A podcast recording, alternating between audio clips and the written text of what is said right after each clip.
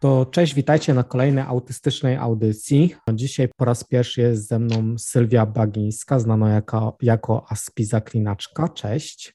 Cześć, tutaj Sylwia Niemówna Bagińska, bo właściwie podpisuje się N. Bagińska, dlatego że zostawiłam sobie nazwisko panieńskie, które też ma pewne znaczenie w spektrum, o którym też opowiem. Także witam serdecznie Was ciepło. Okej, to cześć Sylwia, a dzisiaj wybraliśmy sobie taki temat, który brzmi: z jakimi stereotypami o spektrum autyzmu musimy się zmagać? Można jeszcze dodać tutaj na co dzień przewrotnie albo przeważnie.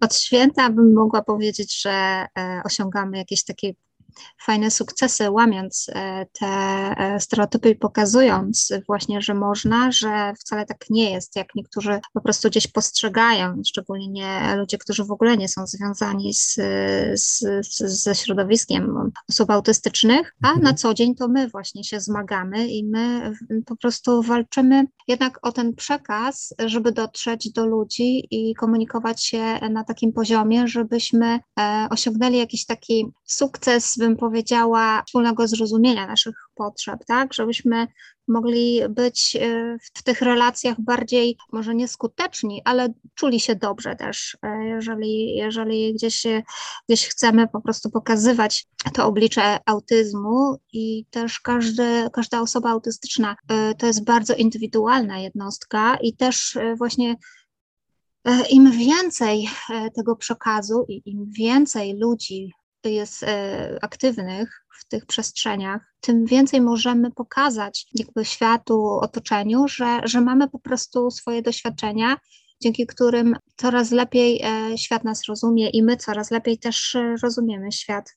Mhm. Lepiej sobie też, lepiej nam się po prostu żyje, tak, jeżeli czujemy się też zrozumieni i też jakby nasze starania są też w jakiś sposób docenione i ktoś nam daje takie potwierdzenie, że fajnie, że robisz coś takiego i fajnie, że w ogóle chcesz się dzielić z tym. No tak, a teraz przeważnie jest tak to fajnie wszystko rozwinięte, że między jakby naszymi jakby kontaktami jest taka mała przestrzeń, że szybko możemy jakby skontaktować się i też rozmawiać o naszych problemach między sobą, między autystami, zaznaczam to wszystko jakby już w cudzysłowie. I to też jest łatwiej rozmawiać o tych problemach, które stykamy się też na co dzień i też szukać jakiejś takiej między sobą takiego, nie wiem, wsparcia, nie? Wydaje mi się, że właśnie jak ja zaczęłam tą moją podróż w spektrum, tak zaczęłam komunikować się ze światem wirtualnie, bo nie wszyscy wiedzą, że jestem specjalistką od komunikacji wirtualnej, taki mam zawód.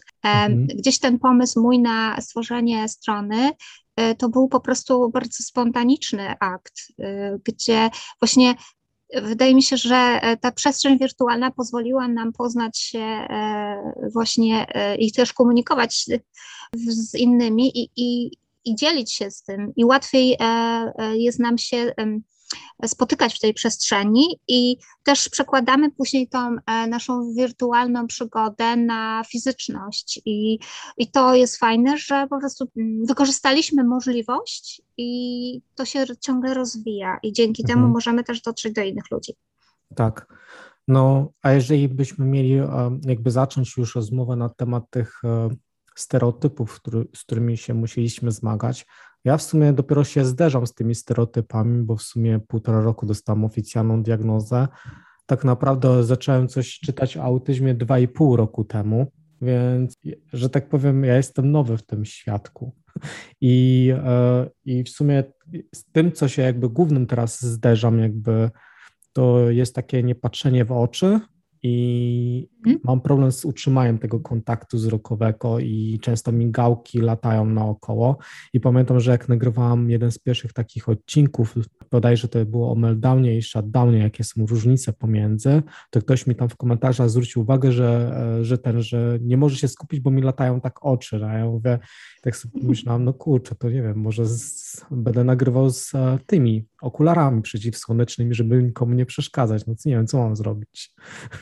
Wiesz co, powiem Ci, że z tym kontaktem wzrokowym to ja bym powiedziała, że to też jest stereotyp, bo kontakt wzrokowy generalnie jest męczący, niezależnie czy ten kontakt wzrokowy jest w spektrum, czy poza nim, czy ludzie neurotypowi. Ja już nie chcę tego tak nazywać, bo uważam, że już jesteśmy w przestrzeni neuroróżnorodnej, więc wszyscy się różnimy. Nie chcę po prostu tutaj robić w ogóle podziałów, tylko używam to teoretycznie, ale właśnie ja nazywam to kontraktem wzrokowym, że jeżeli z drugą osobą nawiązuję jakiś kontakt, bądź to werbalny, bądź to rozmawiamy albo gdzieś tam, no, spotykamy się gdzieś albo na żywo, albo online, to ja się patrzę na przykład na usta i u mnie jest też coś takiego, że ja po prostu się gapię. Mhm. Że albo się nie patrzę wcale, albo się bardzo skupiam na drugiej osobie i to też może być, też jest różnie odbierane. Mój wyraz twarzy nie jest bardzo przyjemny. Jak ja się uśmiecham, jestem bardzo, bardzo taka, no wiadomo, że na zdjęciach wyglądam bardzo przyjaźnie, ale na przykład jak się nie uśmiecham, to wyglądam bardzo groźnie i często właśnie ludzie tak mnie odbierają, że jak ja się nie uśmiecham, to po prostu, że jestem taka po prostu groźna, taka odpychająca. A to nie jest prawda, to po prostu ja się skupiam bardzo, tak, jak już cokolwiek robię, gdziekolwiek, w którą stronę nie patrzę, czy patrzę na człowieka, czy patrzę na jakąś daną rzecz, czy coś przyciąga moją uwagę, a ja jestem takim typowym pattern seeker, czyli kto ostatnio wydał książkę Baron Cohen, że po prostu ja, te wzory mnie przyciągają. Jestem po prostu taką osobą, że jak coś mnie zafascynuje, to się po prostu na to gapię. I czy tracę, czy gdzieś w przelocie łapię ten kontakt z ludźmi, to tylko zależy od tego, od tych dwóch stron, tak? Bo na ile sobie potrafimy pozwolić, na ile czujemy się bezpiecznie w tej relacji i na ile czujemy się swobodnie fizycznie. Więc tak. Wydaje mi się, że to też jest stereotyp, że wszystkie dzieci, albo też mi się bardzo to nie podoba, że ja kiedyś napisałam taki bardzo fajny fajną treść, dzieciaku, patrz, gdzie chcesz. Czyli my na przykład z moim synem, gdzie przebywamy na przykład, jemy się razem śniadanie albo spędzamy czas, mamy coś takiego, że po prostu ja widzę, że on gdzieś tam jest skupiony na swoich myślach lub zawiesza gdzieś tam się w międzyczasie, to po prostu ja to traktuję bardzo naturalnie, obserwuję to i zawsze mu, po prostu nie zwracam mu tej uwagi, że bo ty tam gdzieś tam tracisz ze mną ten kontakt, tylko po prostu się uśmiecham i mówię, słuchaj, wiem, że tam gdzieś odleciałeś, ale teraz już jesteś ze mną, fajnie. A on mówi, wiesz, mamo, a jak ty to widzisz? Ja mówię, ja to czuję, bo ja też tak robię, nie? I później na przykład skupiam się na ustach i gdzieś tam wydaje mi się, że ten kontakt wzrokowy łapiemy, ale najważniejsze jest to, żebyśmy po prostu rozumieli, że nawet jeżeli nie patrzymy sobie w oczy, to się słuchamy albo skupiamy się na sobie, na jakimś elemencie naszego ciała, który po prostu powoduje, że jesteśmy tu i teraz, tak? Z tą daną osobą. No ogólnie ja zauważyłem, że mam problem z utrzymywaniem wzroku wtedy, kiedy naprawdę przeżywam w jakimś tam stopniu ogromny stres i wtedy to już bardziej się skupiam na zrozumieniu zadania albo patrzę się właśnie w inną stronę, ale nie na tą osobę, że wygląda... Często słyszałem tutaj właśnie w UK w pracy, że jestem grumpy, nie? Czyli ponury.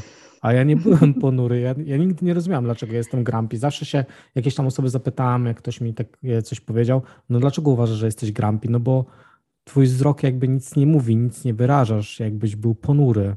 A mówię,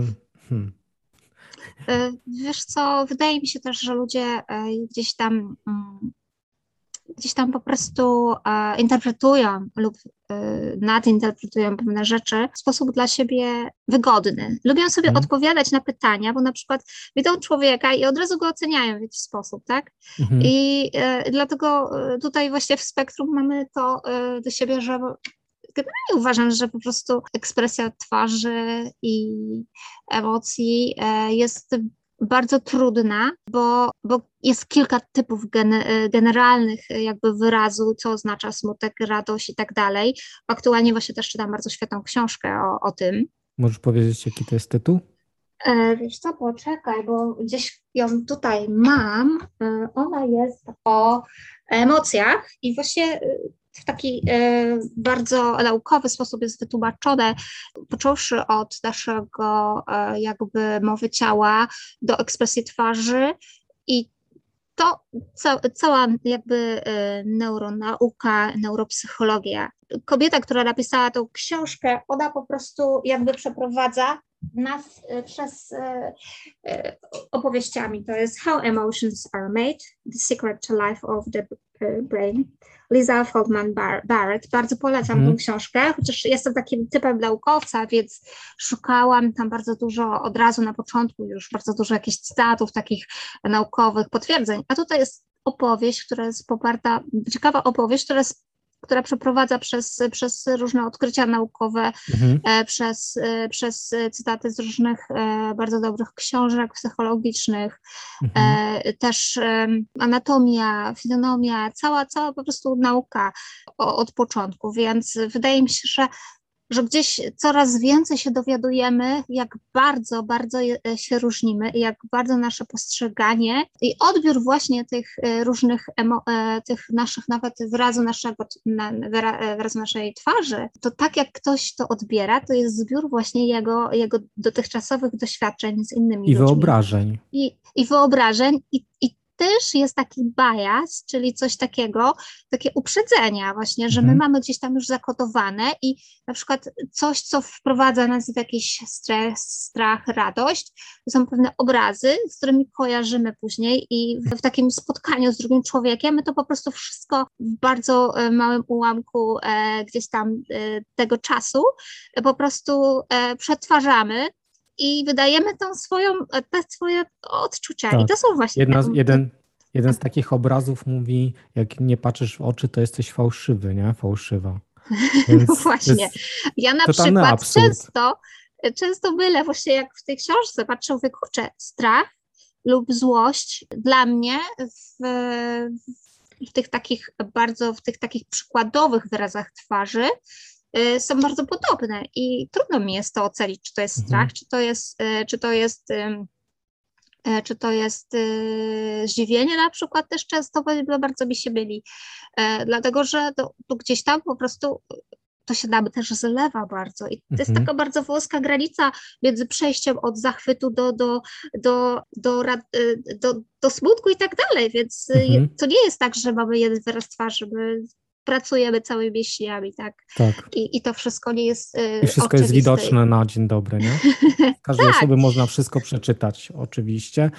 To jeżeli można nawet wszystko przeczytać z osób neurotypowych innych, to dlaczego oni przeżywają depresję, a my jej nie rozpoznajemy na przykład i dlaczego te osoby popełniają na przykład samobójstwo, nie? Z powodu jakichś tam problemów swoich życiowych, nie? Więc ja nie rozumiem w ogóle, dlaczego ten kontakt wzrokowy czy mimika jakby odpowiednio ma kreować moje zachowanie i odbiór mojej osoby. To jest absurd, nie? Wiesz, co jeszcze bardzo ciekawego się można dowiedzieć, że to wszystko też zależy od części świata, w której żyjemy i w którym środowisku i kultury. Więc to, co na przykład kontakt wzrokowy w niektórych krajach jest, brak tego kontaktu jest uważany za coś obraźliwego, gdzie po prostu w innym kraju ten kontakt wzrokowy jest, nie musi być taki po prostu intensywny, bo znowu za intensywny może oznaczać właśnie coś takiego zbyt już prowokującego, więc dlatego to jest bardzo ciekawe i warto to właśnie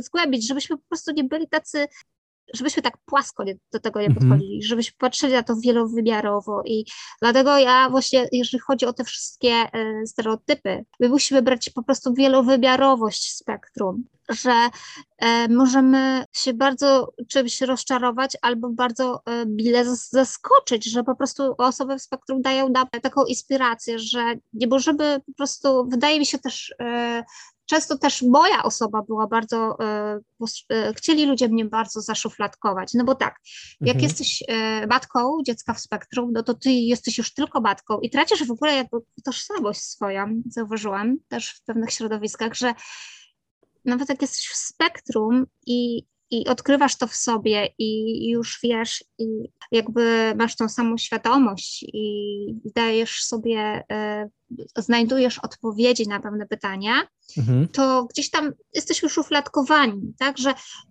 na przykład ja się spotykałam z takim stereotypem, że kobieta w spektrum nie może być błyskotliwa, nie może być taka towarzyska, nie może być ładna, nie może być śmiała i tak dalej.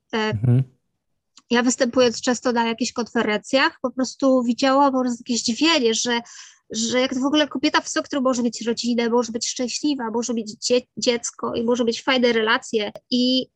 I to właśnie mnie, może nie to, że zabolało, ale bardzo zdziwiło, że ludzie mają takie właśnie gdzieś takie obrazy, które gdzieś istnieją gdzieś w jakichś takich przekazach książkowych, starych gdzieś tam z przyszłości. I coraz więcej pojawia się właśnie źródeł i coraz więcej kobiet i coraz więcej mamy takich po prostu jakby może nie to, że podziałów, tylko mamy na przykład, że musimy mieć inne podejście w stosunku na przykład jeżeli chodzi o nawet proces diagnostyczny kobiet i proces diagnostyczny mężczyzn, tak, że gdzieś te kryteria muszą ewaluować i biorę udział w różnych takich projektach też badawczych i to mnie bardzo też inspiruje do tego, że przyczyniamy się naszymi po prostu doświadczeniami, naszymi opowieściami do tego, że te procesy się zmieniają i dają szansę później tym młodym ludziom czy dzieciom, żeby oni już mieli lepszy start w całym tym procesie i oszczędzamy im pewnych nawet takich tego czasu, który mogą wykorzystać produktywnie. Wczoraj też napisałam bardzo taki ciekawy treść, że najwięcej energii w spektrum gdzieś tam, jak jesteśmy dziećmi i zanim dojdziemy do swojej takiego poczucia wartości, to najwięcej spożywamy tej energii na maskowanie, na dopasowywanie się, na jakby cały czas i robimy to nieświadomie nawet, robimy to po prostu jakoś tak, bo tak bardzo chcemy po prostu pasować gdzieś tam, albo bardzo chcemy być częścią tego świata, a gdzieś tam obserwujemy to z boku i dlatego te stereotypy należy bardzo skutecznie łamać i dawać po prostu dowody takie osobiste, te historie nasze, żeby po prostu ktoś z tego mógł się po prostu uczyć, inspirować i coraz więcej, żeby było na temat tego wiedzy i wydaje mi się, że te badania coraz więcej dają nadziei na to, że po prostu już będziemy mieć lepsze otoczenie, żebyśmy mogli lepiej też funkcjonować w tym otoczeniu. I się odnajdować, prawda? I się odnajdować i mieć lepsze też, może już nawet sami pewnie się czuć w tym otoczeniu, że po prostu to już nie jest jakieś tam wow, bo jesteś w spektrum, albo że twoje dziecko jest w spektrum, albo że po prostu, że masz właśnie takie objawy i żeby nie było już to takie, żeby to było takie po prostu powszechne, żeby nie było ani uważam, że po prostu dzisiaj nawet sobie tak pomyślałam, że autyzm nie jest w ogóle powodem do jakiegoś wstydu.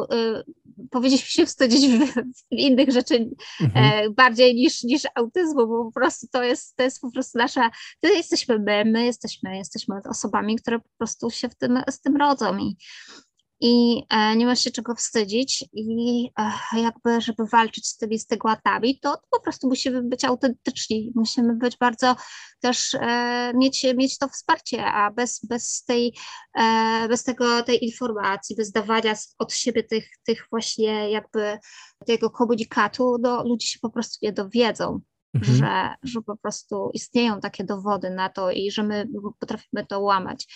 Tak samo jest na przykład z różnymi na przykład emocjami w spektrum, że też są takie stereotypy, że ludzie w ogóle nie przeżywają emocji, albo że nie są empatyczni, albo że nie mają teorii umysłu i to wszystko jest taki zbiór takich rzeczy, o których warto rozmawiać i warto się z tym dzielić.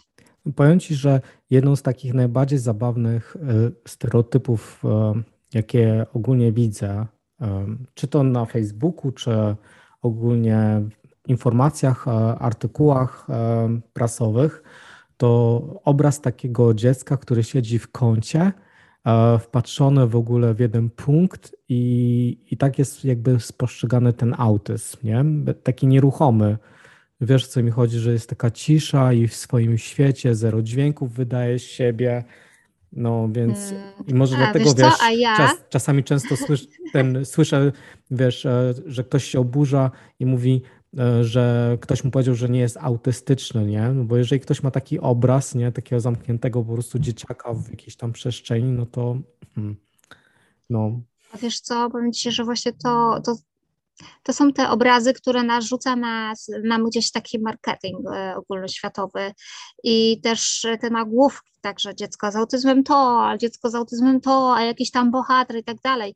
I dlatego jest takie wow i jest takie właśnie, nie podobają mi się w ogóle polskie często kampanie społeczne, bo ja się zawsze z tym po prostu nie zgadzam, bo przedstawiam autyzm bardzo tak smutno i bardzo tak cierpiąco. Dramatycznie. Później się dowiaduję, że no wiesz, bo w Polsce to tak musi być, bo ludzie nie będą wpłacać pieniędzy, jak nie widzą jakiegoś tam żalu, że jak ludzie widzą uśmiechnięte dziecko, to już nie chcą na nie płacić pieniędzy, takie rzeczy. Tak. Ja po prostu ogarnia mnie śmiech. Tak, podobnie jest ze wszystkimi kampaniami, nawet jeżeli spojrzysz na stronę kampanii społecznych odnośnie Afryki, nie? Więc jest dosłownie podobnie. Mnie ogólnie na przykład to ciekawi w fundacjach, że nie jest promowane to, że na przykład dużo się mówi o tym, żeby autystom pomagać, dużo się mówi o tym, żeby po prostu tworzyć autist-friendly miejsca, czyli wiesz, przyjazne miejsca autystom, ale jak już ma dojść do jakiegoś takiego projektu, gdzie autysta, wiesz, ma założyć nawet, wiesz, firmę czy po prostu zarabiać w przyjaznym środowisku, to okazuje się, że nie ma na to środków i nie ma jak tego stworzyć. Nie ma jakichś takich ogólnych miejsc, takich, mówi się, że są jakieś tam klubokawiarnie i ci autyści przychodzą i jest taka cisza i wszyscy boją się w tej ciszy cokolwiek zrobić, ale myślę, że to jest nadmuchane. Dużo między autystami jest ludzi, którzy mają ADHD i są bardzo głośni i potrafią głośno też ze sobą rozmawiać czy funkcjonować. Jeden jest wrażliwy na taki dźwięk, drugi jest na taki dźwięk. To jest też taki jeden z takich stereotypów, który mnie ogólnie irytuje, bo w sumie zamiast rozwijać się i iść w kierunku takim, żeby tworzyć autystom miejsca pracy i przyjazne te środowiska, żeby oni mogli się jakby otwierać i funkcjonować, to jest, no zauważ, że mimo wszystko jest tak dużo jakby tych autystów na świecie, a cały czas jest tak mało firm, które jakby dotyka tego problemu. Wiesz co, ja kiedyś napisałam o takim zjawisku tokenizm. Nie wiem, czy się spotkałeś z tym. Nie. To jest to, opisałam tak na takim przykładzie, że właśnie firmy wykorzystują na przykład pojedynczego człowieka gdzieś tam, czy to z autyzmem, czy to z zespołem Downa, robią kampanię, organizują mu miejsce pracy w tym i to jest taki PR, bardzo, bardzo słodko pierdzący, bardzo piękny, bardzo kolorowy, a później jak zapuka drugi autysta do ich drzwi, to powiedzą mu nie, bo my już mamy tutaj takiego jednego sztandarowego pana, czy panią, czy dziecko. I to jest przykre, że to jest takie bardzo marketingowe, że to nie jest powszechne, że na tym się... To tak jak z tymi ciuchami, które reklamują na przykład osoby na wózkach inwalidzkich. Wszystko jest fajnie, wszystko jest takie niby dostępne, ale nadal jesteśmy po prostu wykorzystywani do tego, żeby promować marki, które tak naprawdę zarabiają na tym ogromne pieniądze, a ta pojedyncza osoba gdzieś tam w tych świetle reflektorów jest na chwilę po prostu gdzieś tam doceniona, a później często jest też, kończy się kontrakt, kończy się program, kończy się audycja i do widzenia, bye bye. I to jest przykre, że świat jest na takim etapie i nie ma tych normalnych warunków szytych na miarę każdego, żeby po prostu taki człowiek poszedł do firmy i powiedział, słuchaj, ja jestem w spektrum, mam takie i takie potrzeby, mogę dać ci tyle i tyle świetnej mojego potencjału, proszę cię, pomóż mi i zróbmy coś razem. Albo nawet jeżeli osoba nie jest w stanie nie wiem, się tak komunikować i wyrażać się i być taką osobą, która no gdzieś ma w sobie tyle siły, żeby być, decydować i tak dalej, ale nawet ludzie, którzy po prostu są gdzieś tam zależni od swoich rodziców czy opiekunów i tak dalej, żeby tym ludziom też zapewnić po prostu taki wkład, żeby mogli robić cokolwiek, co dawałoby im przyjemność, a też źródło utrzymania. Więc wydaje mi się, że to jest problem etyczny, to jest problem biznesowy, to jest problem globalny. Tak na reklamie wszystko wygląda idealnie, a później się okazuje, że po prostu gdy...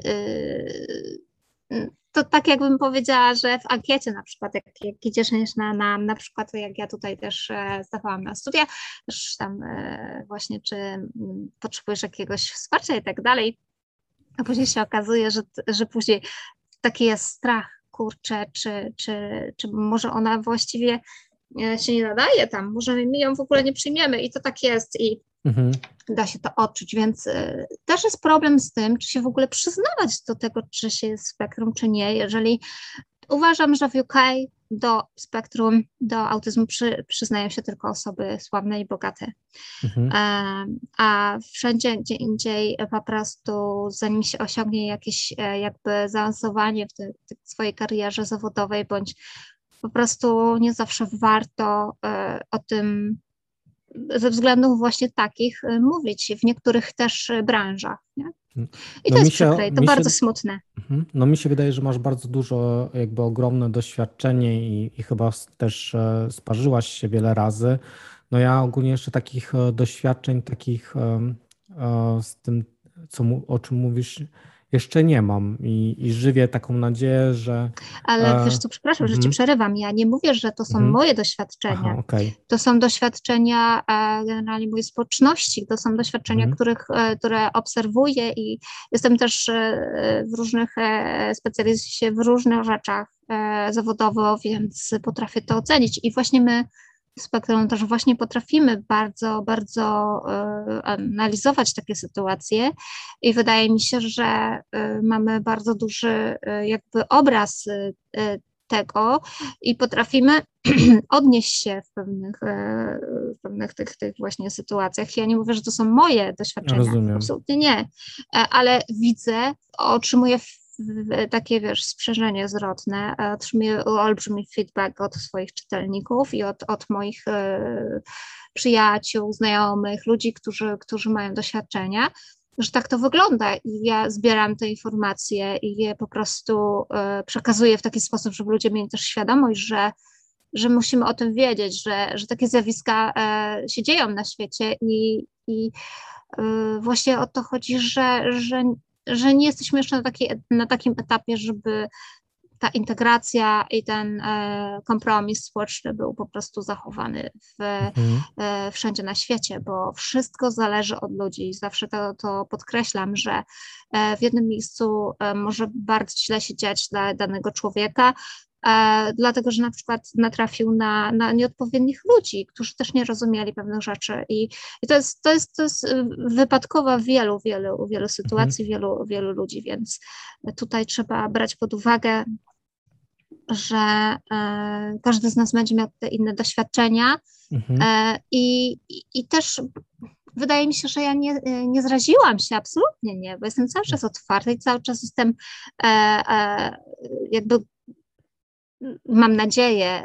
że to będzie się zmieniać, ale moje takie obserwacje nie są bardzo takie optymistyczne, tak? Że po prostu jest wiele do zrobienia, że to nie jest tak, że nawet jeżeli my opowiadamy o tym wszystkim i tak dalej, to gdzieś nie wszyscy nas traktują też poważnie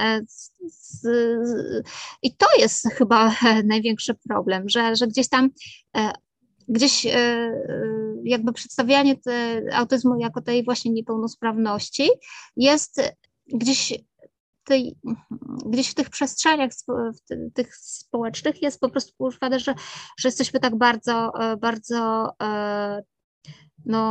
gdzieś słabi i to właśnie tak tak mi się to bardzo nie podoba, że nie te wszystkie przekazy społeczne nie opierają się na potencjale, tylko na tych słabszych stronach, że na przykład pokazuje się, bo ten człowiek na przykład no jest słabszy w tym i w tym, a nie podkreśla się, że na przykład ten człowiek jest na przykład zajebisty w innych rzeczach. I dlatego ja stworzyłam pozytywny przekaz spektrum, który zaczęłam głosić już 7 lat temu. Dlatego, że tego nie było. Na pewno nie było tego w Polsce. I mój pierwszy występ, pozytywny przekaz spektrum, został odebrany naprawdę tak emocjonalnie przez ludzi i widziałam, że oni tego potrzebowali, że to było takie wow, że po prostu to było 3 lata temu, a rodzice dzieciaków po prostu aż płakali ze wzruszenia, że to jest tak bardzo fajnie, to była taka świeża myśl, która dotarła do tych ludzi. Oni mi dali po prostu takie potwierdzenie, że tak musimy zacząć przekazywać po prostu autyzm, nawet jeżeli mamy jakieś potrzeby, to podkreślać to, że każdy człowiek ma potrzeby, nie tylko ludzie w spektrum i jakoś nie jest to podkreślane teoretycznie u osób neurotypowych, że ktoś tam... No tak, bo jakieś fundacje przy kampaniach bardziej podkreślają problematyczność życia w autyzmie, a nie tego, co oni osiągają, bo jakoś wiesz, nie widzę, żeby jakaś fundacja zrobiła super kampanię na temat Elona Muska, który po prostu osiągnął tak wiele i przyznał się do tego, że ma zespół Aspergera, nie? Więc dlaczego... Słuchaj, ale wiesz co, wszystko przed nami. Mi się wydaje, że to jest dobry pomysł. Możemy zrobić taką kampanię. Ja bardzo chętnie wzięła w tym udział i nawet mogłabym ją zaprojektować. No, ja bym mógł wyedytować wideo na zasadzie... A ja mogę pisać treść. Wiesz o tym, że jestem dobra w treściach i w przekazach i w hasłach. Moje treści bardzo docierają do ludzi.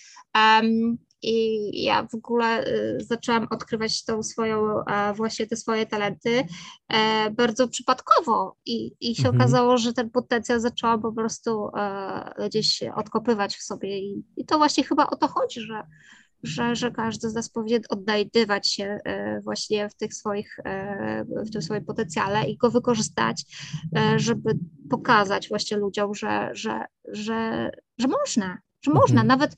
Że niekoniecznie jestem autystą, który po prostu siedzi za szybą, wiesz, gdy pada na zewnątrz i po prostu patrzy się na smutno spływające krople po szybie. Wiesz, wydaje mi się też, że po prostu każdy z nas może tak się czuć w pewnym momencie, jeżeli właśnie będziemy zaniedbani w tych przestrzeniach naszych życiowych. Ale każdy podkreślam, każdy, nie tylko autysta. Każdy. Nie tylko autysta, więc przedstawianie tego obrazu jest bardzo stygmatyzujące. Tak. I też, też jakby odstrasza bardzo i powoduje taki, taką grozę, od razu jakiś horror, albo jakiś taki, jeszcze jakiś miś rozerwany, albo nóż jeszcze dla leczka czaki i w ogóle mi się tak, to w ogóle takie mam zastraszanie. Albo zastraszanie, że ktoś umrze, jeżeli nie wpłacisz mu pieniędzy, więc Boże, to jest tak absurdalne, że... To mnie też przeraża. Ja jakbym mogła zrobić kampanię, przedstawiłabym po prostu, nawet jeżeli bym chciała, żeby ludzie wpłacali pieniądze na ten potencjał tych młodych ludzi, to bym przedstawiła tak, zobacz, to jest chłopak, który na przykład interesuje się tym i tym i na przykład potrzebuje pieniędzy w tym i w tym właśnie zakresie. Potrzebujemy na przykład tyle i tyle pieniędzy, czy chcesz się dołożyć do jego sukcesu i tylko tyle. A nie podkreślałabym tego. Oczywiście ten chłopak równie dobrze może mieć jakieś problemy zdrowotne, może mieć problemy z funkcjonowaniem w różnych takich przestrzeniach społecznych, ale tutaj chcę realizować swój po prostu dar i chcę to, potrzebuję tych na przykład elementów wiesz, jakichś gadżetów technicznych, usprawnień i tak dalej, żeby po prostu móc się rozwijać i to tyle. I wydaje mi się, że trzeba po prostu pokazać, że po prostu wszyscy mamy jakieś ograniczenia i wszyscy potrzebujemy pewnych czynników, żeby się rozwijać. Przecież wiadomo, że żeby zdobyć wiedzę, musimy mieć książki, musimy czytać, musimy znajdować informacje. Nie da się po prostu tego wziąć z niczego. No tak, bo w wielu komentarzach, na przykład pod twoim kanałem, pod twoimi kanałami, czy moimi, często ludzie, wiesz, zgadzają się, że są wybrakowani w jakichś tam częściach swego funkcjonowania czy życia. Ale może zróbmy coś innego dzisiaj i w komentarzach napiszmy, w czym jesteśmy dobrzy. Tak, i ja bardzo to podkreślam. Mówię, słuchaj, i to wiesz, też jest tak, że na przykład u mnie na stronie na przykład naprawdę moi czytelnicy to są ludzie bardzo, bardzo zaawansowani w tych przestrzeniach i widzę, że oni tak bardzo, bardzo synchronizują się z tymi moimi, z tym moim przekazem i widzę, że tam są terapeuci, tam są nauczyciele, tam są rodzice, tam są sami ludzie też w spektrum i gdzieś tam do nich docieram, czy mamy różnice zdań i tak dalej. Ja doceniam nawet jakieś takie ich wskazówki, bo dla mnie jest też to ważne, że na przykład jestem w jakiś sposób odbierana i czy po prostu czy moja estetyka po prostu jest jakby odbierana, czy jestem skuteczna, bo mi nie chodzi o to, żeby ktoś mnie lubił, czy mnie nie lubił, tylko mi chodzi o to, żebym ja miała jakąś sprawczość w tej swojej działalności, żebym po prostu docierała z tymi treściami. Ostatnio bardzo się fajnie ucieszyłam, bo jedna dziewczyna do mnie napisała, mówi, słuchaj, ciebie jest pełno w internecie, nie? Nie miałam nawet świadomości, mówi, ciebie jest pełno, ale ja mówię tak, wiesz co, cieszę się, bo to nie chodzi o mnie, tylko chodzi o to, co ja tworzę, mówię, bo tak naprawdę ważna jest ta treść, dlatego ja piszę te słowa, i moje te treści są tak specyficzne, tak rozpoznawalne, bo ten przekaz jest bardzo, bardzo nie jest długi. Jest to po prostu napisane na jednym oddechu i jest po prostu zrzucane w świat, wiesz, tak na tapetę. To nie jest tak, że ja siedzę i myślę nad jakimś treścią, to jest bardzo spontaniczne i to też właśnie jest stereotyp, że niektórzy myślą, że ludzie w spektrum to oni się do wszystkiego muszą przygotowywać, że są tacy poukładani. Oczywiście tacy ludzie też są, ale ja są na bardzo przykład też w bałaganie żyjący. Wiesz co, ja żyję w bałaganie, ale to tylko w pewnych kwestiach, ale jestem bardzo poukładana w głowie.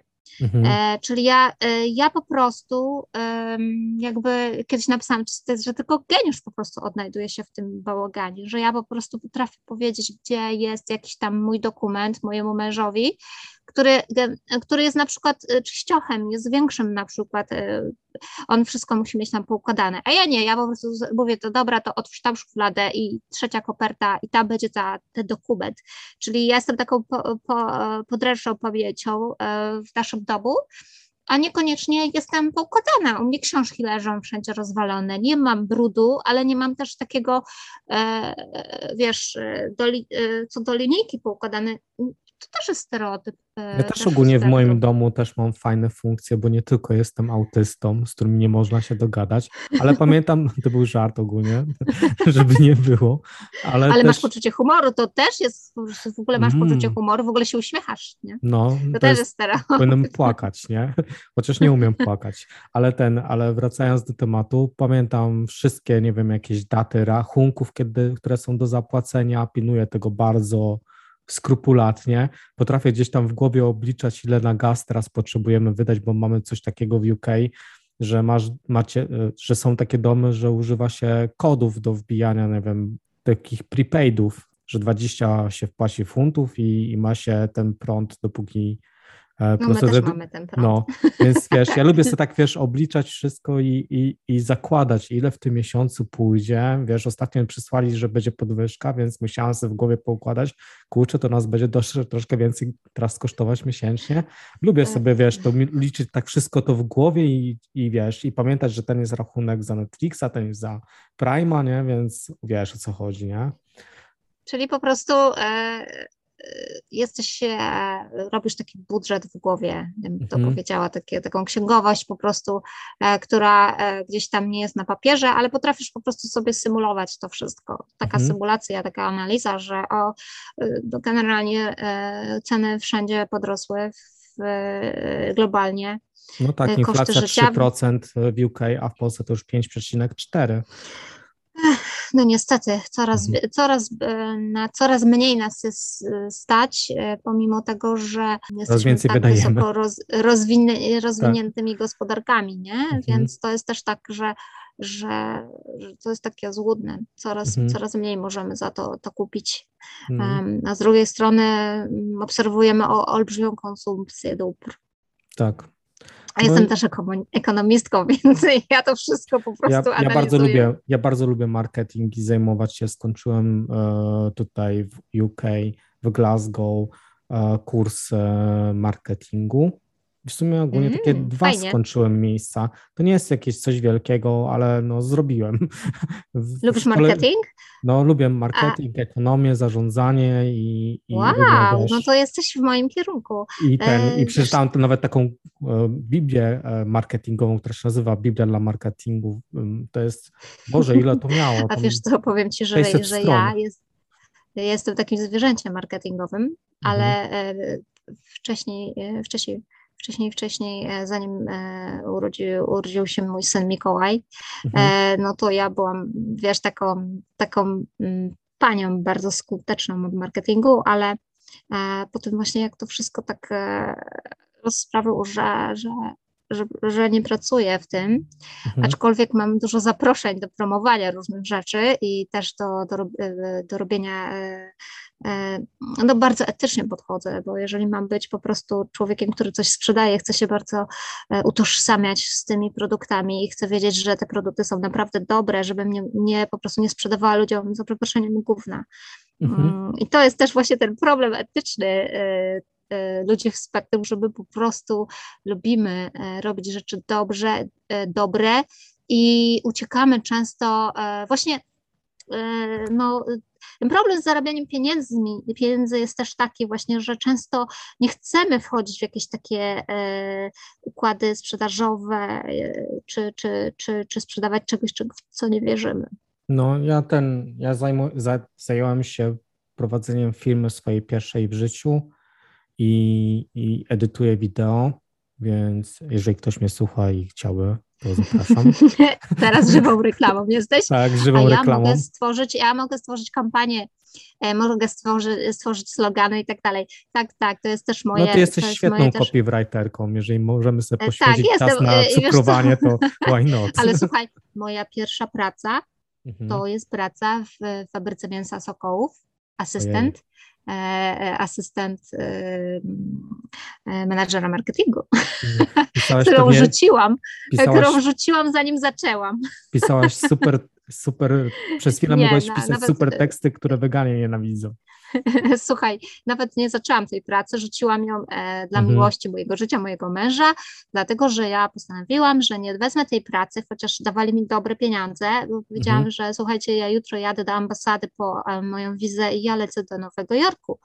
I w ogóle ja mam za tydzień jeszcze obronę mojej pracy magisterskiej, notabene właśnie... Ale wiesz, o co mi chodzi, że wtedy tak właśnie powiedziałam, nie? Na tej rozmowie kwalifikacyjnej. Rozumiem, myślałam, że masz kolejną pracę. Nie, ja teraz się cofam właśnie. Autyzm mi się włączył. Nie, no właśnie, bo ty teraz to wiesz dosłownie, tak? Ja cofam się z wspomnieniami, bo to była moja pierwsza praca i po prostu ja zrezygnowałam i wszyscy się cała moja rodzina się pukała po głowie, bo ty jesteś głupia, ty wszystko po prostu rzucasz, robisz szalone rzeczy i powiem ci, robię to konsekwentnie i z premedytacją i czasami po prostu takie mi okazje życiowe przed nosem, że tak powiem, mijają, ale chyba jest gdzieś w tym jakiś sens. To jest chyba kolejny ogólnie motyw na stereotyp, że autystyczni ludzie nie są odważni i muszą siedzieć w zaciszu swojego domowego ogniska i nie mogą doświadczać żyłki adrenaliny. No ja na pewno nie jestem takim typem człowieka i jedną z najdziwniejszych rzeczy, które zrobiłem już w wieku 18 lat, to sobie zrobiłem podróż dookoła Polski, która trwała praktycznie 2,5 miesiąca i nie była już nawet dookoła, autostopem. I po prostu zamykałam oczy, rozwijałam mapę i losowałam miejsca. Miałam taką jakąś fiksację, żeby to zrobić i chciałam konkretnie pokonać 12 000 kilometrów, bo sobie taką ustawiłem, że 12 miesięcy to musi być 12, nie, dystans. No i zrobiłem ponad 25 000 kilometrów stopem. 2,5 miesiąca mnie nie było w domu, matka umierała ze strachu. Musiałam codziennie się kontaktować, ale... Wiesz co? przypominasz mi mojego męża, bo mój mąż jest takim obieży światem. On właśnie tak wyjechał do Stanów. W ogóle jego historia ale potem też... Potem mi przeszło takie latanie po świecie, ale ogólnie potem najdziwniejszą rzeczą, jaką zrobiłem też z takich rzeczy, które można zakwalifikować do szalonych, to w ciągu 2 tygodni podjąłem decyzję o rzuceniu pracy i wyjazdu do Anglii. I wiesz, i jeszcze nie znam angielskiego, więc to był dopiero hardcore dla mnie. Brytyjska Słuchaj, ale ja dokładnie naprawdę, to samo. No, kultura brytyjska naprawdę różni się od polskiej i dla przykładu jest taki żart, który już ci kiedyś opowiadałem prywatnie, no, ale ten na pytanie, które pytali mnie na początku Anglicy, how are you, czy how is your wife, no to jak się masz, czy jak się ma twoja żona, to opowiadałam taki 10-minutowy monolog, zanim moja koleżanka z pracy powiedziała, słuchaj, to chodzi o to, że to jest ich te how are you, to jest jak dzień dobry, masz po prostu powiedzieć tam fine and you, a ja wiesz... Bo pytali się mnie, co ten how is your breakfast, a ja no to jadłem w ogóle... Wymieniałeś całe składniki. Dwie parówki, wypiłem kawę z 2 łyżeczkami cukru, wiesz, do tego spożyłem troszkę tej waszej tej fasolki, która wydaje mi się ten English breakfast. Trochę posoliłem to wszystko, na koniec upopieprzyłem, było fajnie, nie? Słuchaj, a ty co jadłeś na breakfast? Słuchaj, ja znowu właśnie nie cierpię tych small talks i dlatego ja byłam postrzegana za osobę, która w ogóle nie zna angielskiego, jak tu przyjechałam. Ja dobrze znałam angielski, tylko po prostu mi nie chciało się rozmawiać z ludźmi o takich płachych rzeczach, o takich prozaicznych rzeczach, więc ja ostatnio tak sobie myślę, że broń się zadawać small talk osobie w spektrum, bo będziesz musiała słuchać całego jego życia. Tak. W tym sensie, że my się tak bardzo rozkręcamy. Jeżeli już chcemy naprawdę z kimś porozmawiać, to już po prostu wchodzimy na takie głębokie tematy, które są dla nas ważne. I to może być przerażające, to może być takie właśnie, Boże, ona jest wariatką, bo ona mi to normalnie wszystko powiedziała, co ona dzisiaj jadła, co ona dzisiaj piła, a co jutro będzie robiła, albo i tak dalej. I to jest tak, że my trochę jesteśmy takimi ludźmi, takimi ja bym powiedziała, istotami, które są takie bardzo na 100% prawdziwe w tym przekazie, że jak już chcemy naprawdę coś powiedzieć, to popełniamy właśnie takie różne gafy i często jesteśmy niezrozumiani, ale to nie znaczy, że nie uczymy się tych small talków. Ja bardzo, na przykład w towarzystwie kobiet, ja jak przybywam, na przykład jak gdzieś tam jestem zapraszana, no to już dziewczyny wiedzą, że ja po prostu nie będę rozmawiać o kosmetykach, włosach i jakichś pierdołach, tylko po prostu przechodzimy do takich rzeczy i też powiem Ci, że jestem bardzo zmęczona po takich, bo wydaje się, że jestem ekstrowertyczką, a ja nie jestem ekstrowertyczką, tylko że ja po prostu przez całe swoje życie, żeby gdzieś tam być po prostu, żeby walczyć o siebie, po prostu chciałam być gdzieś tam z tymi ludźmi i pojawił się u mnie taki słowotok, który nie zawsze był po prostu, czasami po prostu gdzieś tam za bardzo się odkrywałam w tych swoich i ludzie to też wykorzystywali i to nie tak i to energetycznie też bardzo mnie kosztowało dużo, bo musiałam się bardzo później regenerować po takich spotkaniach. Ja na przykład po każdej takiej dzisiejszej na przykład rozmowie też to zostanie mi w pamięci, to też zostanie mi, będę musiała z 2 dni, bo to jest bardzo emocjonalne dla mnie, bardzo uczuciowe, bo odkrywamy tutaj swoje takie naprawdę autentyczne twarze i mówię to o tym z pasją, bo mogę o tym tutaj mówić, nikt nie będzie mnie przez to oceniał, bo jesteśmy po prostu w takim towarzystwie, gdzie wiemy tak naprawdę, jak się czujemy właśnie w tych spotkaniach towarzyskich lub z innymi ludźmi i możemy być tak na 100% po prostu szczerzy. No ja powiem Ci, że przez wiele lat, zanim jeszcze wiadomo było, że będę robić kiedyś w przyszłości diagnozę, to przez wiele lat walczyłem z takim jakby czymś, że po prostu zmniejszałem ilość rzeczy, które mówiłem o sobie, bo ciągle coś zrobiłem tak, że mówiłem, to jest za dużo i potem taki kac moralny następował, wiesz, w mojej głowie. Znowu za dużo powiedziałeś i teraz pół okolicy o tobie plotkuje. Nie? Słuchaj, a nie wiem, czy czytasz moje rzeczy, ale jak nie czytasz albo nie spotkałeś się, to ja kiedyś napisałam taki bardzo fajny tekst o kacu socjalnym. I to jest właśnie kac socjalny, bo ty po prostu gdzieś po tych spotkaniach z ludźmi wracasz do siebie, do swojej takiej, wiesz, przestrzeni, tej ciszy, tej takiego spokoju i sobie myślisz, kurczę, znowu coś powiedziałem. A znowu może ktoś mnie źle odebierze. I teraz tak, my czerpiemy od tych ludzi bardzo dużo, bo ja na przykład czerpię, ja jestem skupiona na takim spotkaniu z drugim człowiekiem i to jest tak, że bardzo, bardzo chłonę tego człowieka i później wracam i tak bardzo czuję tego człowieka i potrafię po prostu dać to do zrozumienia, że gdzieś spotkaliśmy się na takim poziomie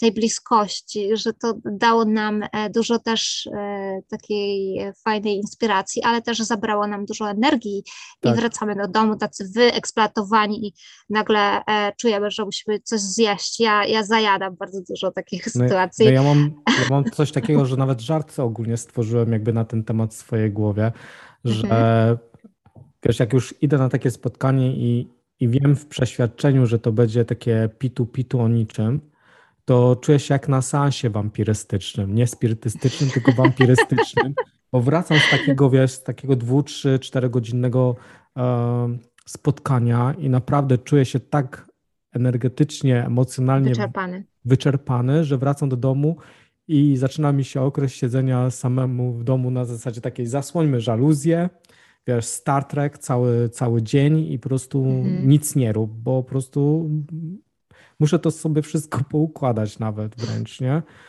I zawsze tak słyszę czasami od swojej żony, ale w tej jaskini ciągle tak siedzisz w jaskini, nie?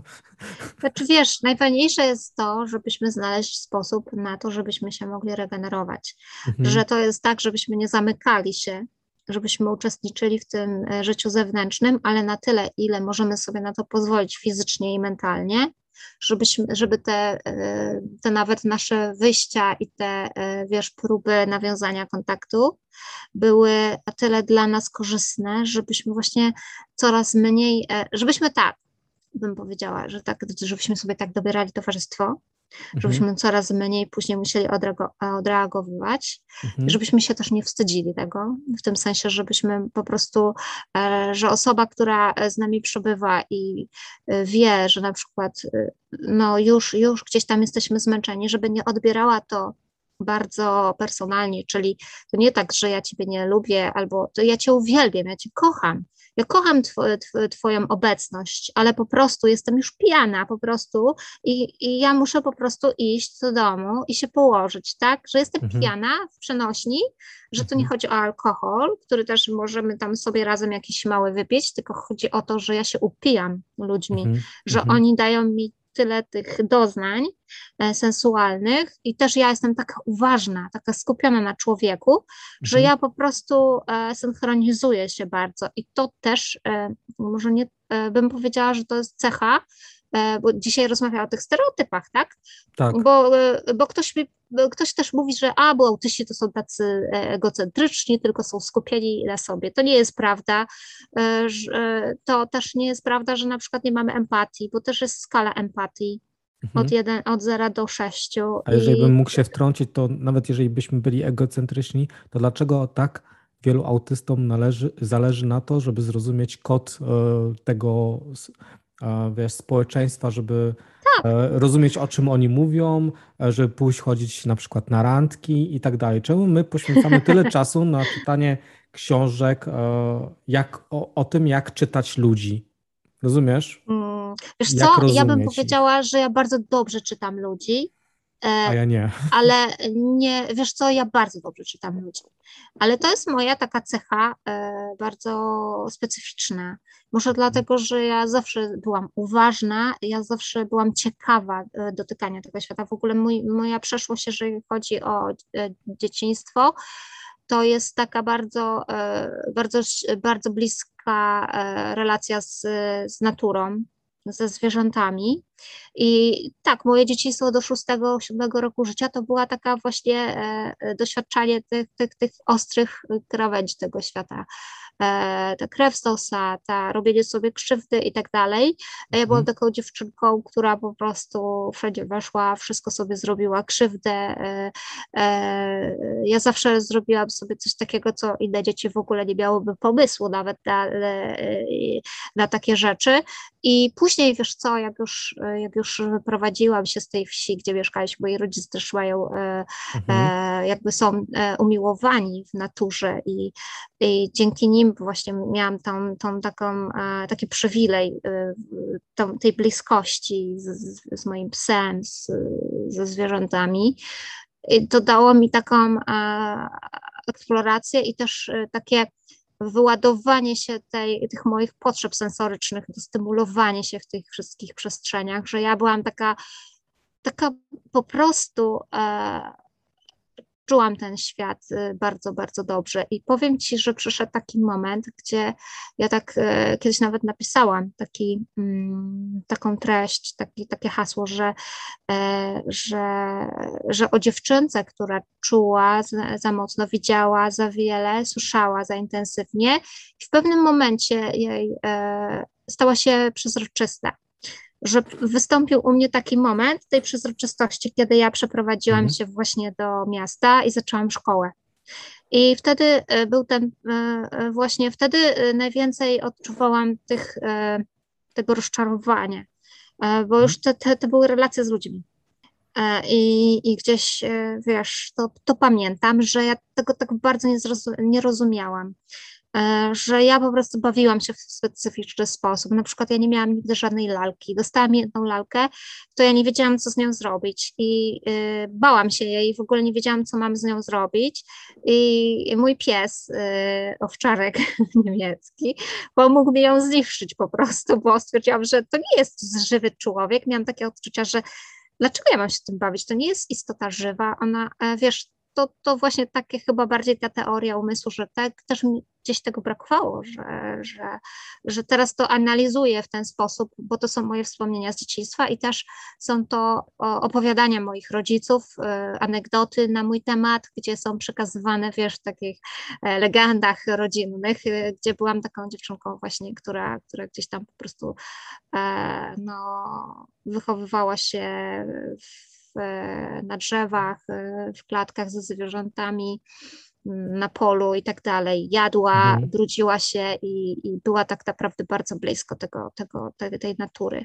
O ja nie, jak ja się obrudziłem, to wpadałam w taką histerię, że matka musiała być ja też, nie? Ale wiesz, połowę miasta prostu ze mną do domu, bo po prostu nie było rady, nie dało rady ogarnąć mnie. To mój Mikołaj jest taki właśnie, że ostatnio też napisała o tym taką treść, że po prostu niekończące się pranie takie historie. No ja do dzisiaj mam coś takiego właśnie, że muszę codziennie jakąś koszulkę prać, a czasami bieliznę to zmieniam nawet 2 razy dziennie.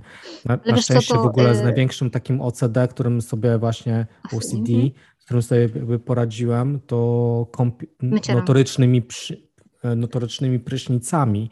Jak gdzieś tam poczułem tylko swój jakiś zapach, to 6-7 razy dziennie potrafiłem się prysznicować. To teraz na początku doszedłem do 3, a potem doszedłem do 2 i rano i wieczorem i czuję się naprawdę z siebie dumny.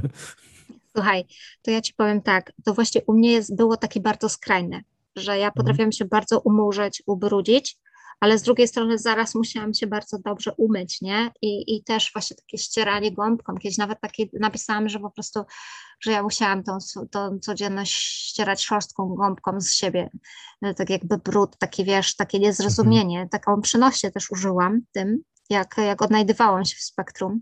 No ja oczywiście, wiesz, jako wiesz, nastolatek jeszcze, to miałam własne mydło, nosiłem, wiesz. A słuchaj, a wiesz, co ja nosiłam? Ja byłam dziewczynką, która nosi słownik wyrazów obcych i moim marzeniem w wieku 6 lat było pracować dla ONZ-u jako koordynator. Chciałam ratować świat i w ogóle to dużo treści właśnie jest na mojej stronie właśnie z tych moich lat. Wszyscy się ze mnie śmiali, że jestem, znałam wszystkie organizacje międzynarodowe, struktury organizacyjne i tak dalej. Także wiesz, ja byłam po prostu, ktoś mi zadał pytanie, wiedziałam, kto jest premierem w jakim kraju, miałam wtedy 6 lat, tak? No ja znam, wiesz, wszystkie państwa, miasta, jeziora, no ja w tych też. Miastach.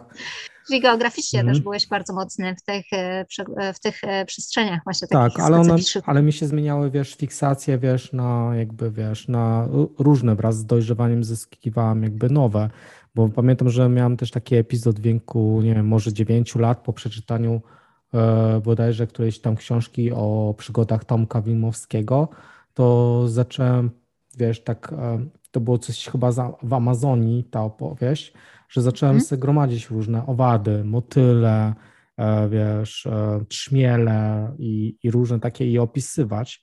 Kiedyś mnie tak ugryzł szerszeń, że mi już przeszło, ale, bo też szerszeń był jakby na takiej pozycji, że must have, nie? Muszę go upolować, więc polowałem na te owady, je zamykałem, żeby je przeprowadzać, potem sekcję nad nimi albo coś. No, byłem taki czyli lubiłeś ciekawy. Takie robić, rozkładać wszystko na czynniki pierwsze. Tak, chciałeś zobaczyć tam budowę tego wszystkiego, jak to wygląda tak naprawdę blisko. No moja żona, wiesz, sami się tak, wiesz, jak jej opowiadam o tym, jak dobierałam się do jakiejś żaby czy coś, no to wiesz, to już było takie chyba najbardziej hardkorowe. Miałem nawet skalpelik taki, ale to nie było tak, że ja, nie wiem, zabijałam ogólnie te zwierzęta, czy jakoś zamęczałam, to było takie bardziej oczekiwania zdechną, żeby coś z tym zrobić, albo jak już coś się znalazło takiego nieżywego. No, to wtedy jak się coś znalazło nieżywego, pamiętam, że jeszcze taki kolega ze mną działo, to pamiętam, że nawet zrobiliśmy coś takiego, że on zdobył, Boże, nie pamiętam, jaki to był środek wybuchowy, ale my żeśmy to zrobili, żeśmy zbudowali rakietę i żeśmy po prostu przyczepili tą po prostu martwą już żabę i żeśmy próbowali tą rakietą wysłać ją na kosmos i faktem ta zbudowana, wiesz, rakieta wzniosła się na jakąś pozycję się właśnie wzniosła, no ale szybko opadła i byliśmy zawiedzeni, bo to miała być pierwsza żaba w kosmosie, tak jak ten pierwszy pies, ta Łajka, nie? Ale mieliście projekt, którego chcieliście wiesz co, powiem ci, że... Kilka dni żeśmy go robili, to było ogromne przygotowanie. Ja myślę, że on też był jakiś autystyczny, bo świetnie się dogadywaliśmy. Wydaje mi się, że wiesz co, że właśnie osoby w spektrum są wspaniałymi jakby projektantami pewnych rzeczy, że potrafią po prostu... taki project management, pewnie też się tym interesujesz, szczególnie w zarządzaniu, to tak od początku jakby do końca jakby przebieg tych wszystkich rzeczy, że potrafimy to bardzo fajnie analizować, potrafimy widzieć rozwiązanie gdzieś tam od razu, potrafimy to zaprojektować, widzimy to gdzieś w tym przestrzeni, właśnie wizualizujemy bardzo. Nawet jeżeli nie potrafimy tego wyrazić też rysując, ale to widzimy, bo na przykład ja nie mam zdolności jakichś rysunkowych bardzo, a myślę obrazami, ale to opowiem Ci anegdotę właśnie taką, że ja na przykład tak z tymi stereotypami to w ogóle walczyłam już od początku jako mała dziewczynka. Miałam 9 lat, interesowałam się fotografią i w mojej szkole podstawowej było kółko fotograficzne, no i nie przyjęli mnie, bo byłam dziewczynką i zawsze to była moja taka trauma i wiesz, ja po prostu fotografię kocham i po prostu potrafię po prostu widzieć takie rzeczy, robić fotki różne tak zwykłym telefonem, po prostu kocham obrazy, kocham oglądać, kocham się inspirować, widzę pewne rzeczy, kocham kwiaty, przyrodę, wiesz, kolory, światło, cienie, to wszystko to mnie po prostu tak bardzo kręci, że kiedyś nawet wiele lat do tyłu robiłam sobie takie kursy typowo już fotograficzne, żeby zająć się tym profesjonalnie i też robiłam wszędzie zdjęcia i tak dalej.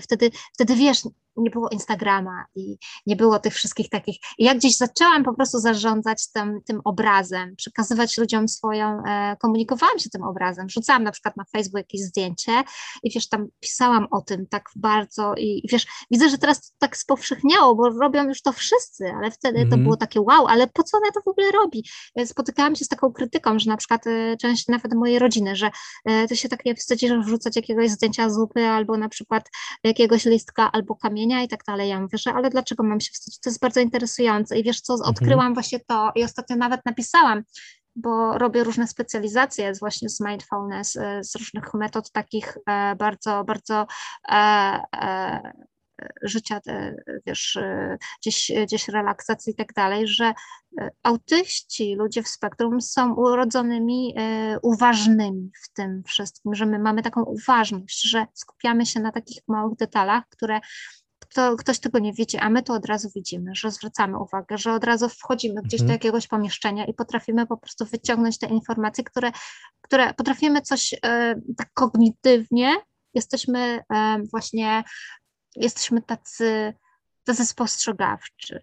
I właśnie ten stereotyp właśnie też tego, że wiesz, że wiesz, osoba w spektrum to jest taka, wiesz, gdzieś tam czuje się źle w jakichś tam przestrzeniach.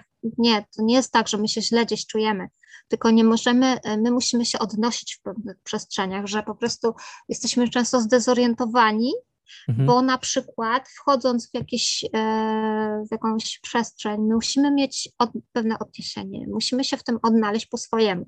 I często nasze zachowanie jest takie postrzegane, że na pewno zaraz, wiesz, że coś nie czujemy się gdzieś komfortowo.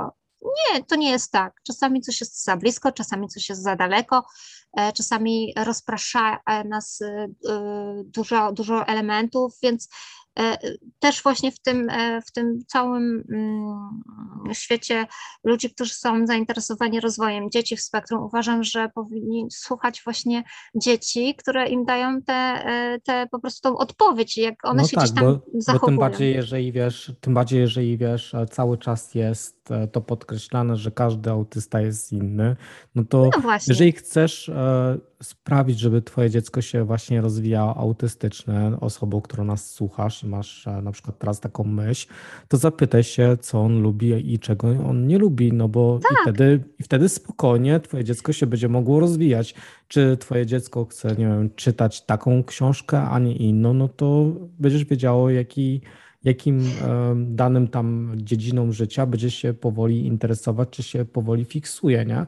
Więc no nie na darmo w ogóle jakiś tam Elon Musk doszedł do jakichś milionów i są tacy ludzie, którzy ogarnęli swoje życie i dali radę, bo też taki stereotyp mnie denerwuje, że po prostu ten autysta musi być taką po prostu niedojdą życiową też i odbiera mu się taką sprawczość, nie? Ja rozumiem, że ja też miałam taki właśnie etap, że byłem bardzo w takim depresyjnym momencie swojego życia i po prostu i praktycznie od 21 roku życia do 28 czy 9 spędziłem całe swoje życie na komputerze, grając w jedną właśnie z swoich fiksacji, czyli po prostu Stalkera, pamiętam, ale też się interesowałem Star Trekiem już w tamtym okresie i po prostu kończyłem grę, siadałem po prostu i czytałem książkę, nie miałem ochoty nigdzie wychodzić i to mogło być jakby odbierane jakby z boku, że jestem taką niedojdą życiową, więc wiesz, ja bym to inaczej nazwała. To znaczy, wiesz co, ja bardzo się interesuję generalnie takimi genialnymi umysłami i dużo czytam z tego i ostatnio czytałam bardzo fajną książkę, taką właśnie widzę tą okładkę, ale już nie pamiętam autora, bo to czytałam pół roku temu. To było o umysłach genialnych i badania naukowe dowodzą, że geniusz nie jest w stanie sam niczego osiągnąć, gdy nie spotka na swojej drodze odpowiednich ludzi, że my możemy mieć świetne pomysły, możemy mieć, to nie chodzi o to, że jesteśmy niedojdami lub nie mamy jakichś tam umiejętności, żeby się sprzedać, żeby gdzieś odpowiednich okolicznościach przyrody, wiesz, relacji międzyludzkich i biznesowych się znaleźć i wow, zaistnieć. To nie o to chodzi. Po prostu my potrzebujemy ludzi. Każda innowacja, żeby wejść w proces realizacji, potrzebuje po prostu kilku ludzi, żeby ją... Nikt nie jest samowystarczalny. I nawet geniusz, który ma swój pomysł, musi trafić na ludzi, którzy, że po prostu... Musimy być, nawet jeżeli nie lubimy być częścią jakiegoś zespołu, bo na przykład nie potrafimy sobie tam poradzić w tych przestrzeniach właśnie, że jest za dużo ludzi i tak dalej, ale zrobimy tą swoją część pracy, którą przekazujemy dalej innym ludziom i ktoś z tego robi dalej coś i pomaga nam w tym. Wiesz o co chodzi? To tak jak my teraz się dzisiaj spotkaliśmy, tak? Ja się dowiaduję dużo o tobie, ty się dowiadujesz dużo o mnie i wiemy, że na przykład nasze gdzieś tam możemy coś z tym zrobić, tak? Możemy stworzyć właśnie, dzisiaj tworzymy ten produkt, tworzymy ten przekaz, który po prostu dotrze do ludzi, więc... Wiesz, ja użyłem słowa jakby niedojda życiowa, widząc jakby inne osoby, które to nazywają konkretnie właśnie... Tak, bo właśnie czymś. To jest stereotyp, to nie jest niedojść. No, to jest po prostu dla mnie stereotyp, ja tam nie chcę obrazić osoby, które po prostu mają... jakieś takie przeczucie o sobie, że coś mają, jakiś problem ze sobą w życiu. No każdy z nas miał ten problem, naprawdę. Każdy z nas przechodził przez taki moment chyba. Chyba, no nie wiem jak ty, ale ja miałam bardzo to dużo. Chyba jest właśnie to, że my po prostu gdzieś tam na chwilę potrzebujemy, żeby skupić się na tych swoich zainteresowaniach, to potrzebujemy tej ciszy i tej, nawet zamknąć się w tym pokoju na jakiś tam etap, tak jak ty powiedziałeś, że po prostu siedziałeś i grałeś i tworzyłeś i tak dalej, to było ci potrzebne, dostymulowałeś pewne swoje potrzeby, jakby dopieściłeś się w tych właśnie swoich potrzebach i teraz tak, osiągnąłeś to i teraz tak, doszłeś do pewnych wniosków, coś tam odkryłeś, coś zobaczyłeś, że na przykład to ci nie służy, tak, ale nie jesteś w tym pokoju całe życie, tak, i o to właśnie chodzi, że słuchaj, wszystkie historie ludzi, którzy coś osiągnęli, nawet Bill Gates czy właśnie Elon Musk, to właśnie o to chodzi, że ich matki pozwoliły im w tym pokoju sobie siedzieć i tworzyć i one nie patrzyły na tych swoich chłopaków, że o, bo coś z nimi jest nie tak, tylko kurczę, no to daje im tą przyjemność. Wiesz, o co chodzi? Tak, bo teraz jest problem dla tych ludzi takich, którzy myślą, że to jest jakby problem, że ich dziecko siedzi w pokoju. To nie jest problem. Ja tylko mówię, że jakby to widzą, ale dlaczego wszyscy mają się zachowywać jakąś miarą osób postronnych? I moja mama mi na przykład nie robiła nigdy jakichś tam problemów. Zawsze mogłem sobie czytać encyklopedię, jak ja chcę. Zawsze mogłem spędzać czas w bibliotece, a nie w piaskownicy. Nie byłem wyganiany. Wręcz nawet dążyłem do tego, żeby na wakacje mieć karę w domu, jak najdłuższą.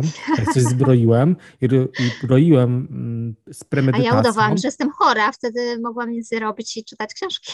No tak. To też jest sposób na to, żeby zostać w wieku szkolnym w ogóle, w trakcie szkoły.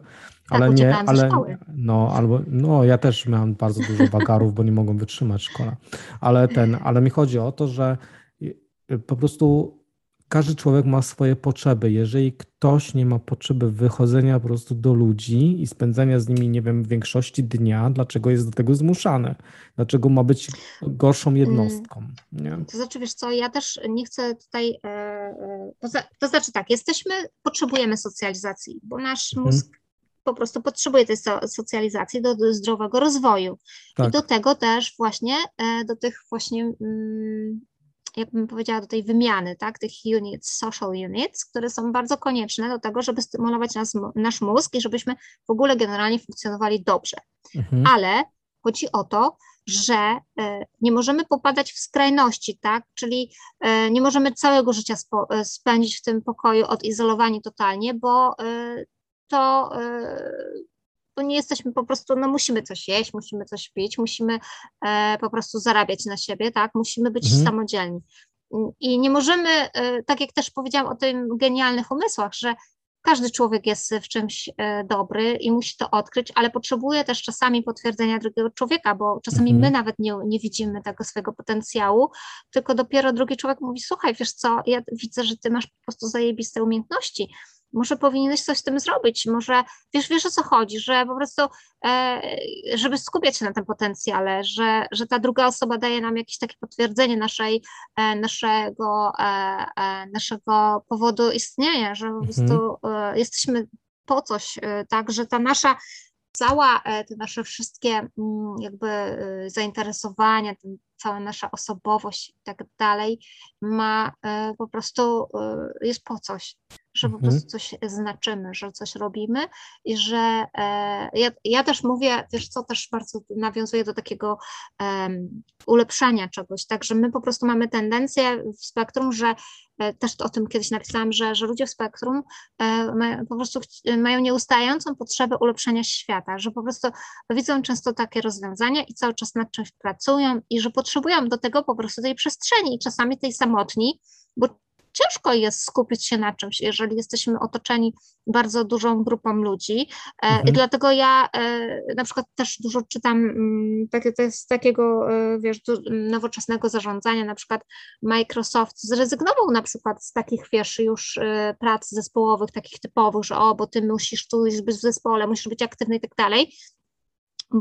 Bo często ludzie byli nieefektywni, gdy byli po prostu, wiesz, bardzo socjalni, wiesz, że po prostu zaczęli oszczędzać po prostu energię ludzi i pieniądze na takich zbędnych spotkaniach nawet biznesowych, że po prostu te takie, wiesz, spotkania, takie, wiesz, typu właśnie, że musimy to obgadać i w ogóle, że zaczęli to minimalizować do pewnej niezbędnej potrzeby i te osoby pracują gdzieś tam po prostu nad jakby cząstkami tego projektu, pracują osobno, spotykają się raz na jakiś czas, ale nie jest to przymus, jeżeli ktoś tego nie lubi, nie musi, docenia się po prostu jego pracę, a nie patrzy się na jego po prostu, nie wiem, zachowanie, że ktoś po prostu jest tam nieobecny, bo po prostu tak naprawdę jest nieobecny, bo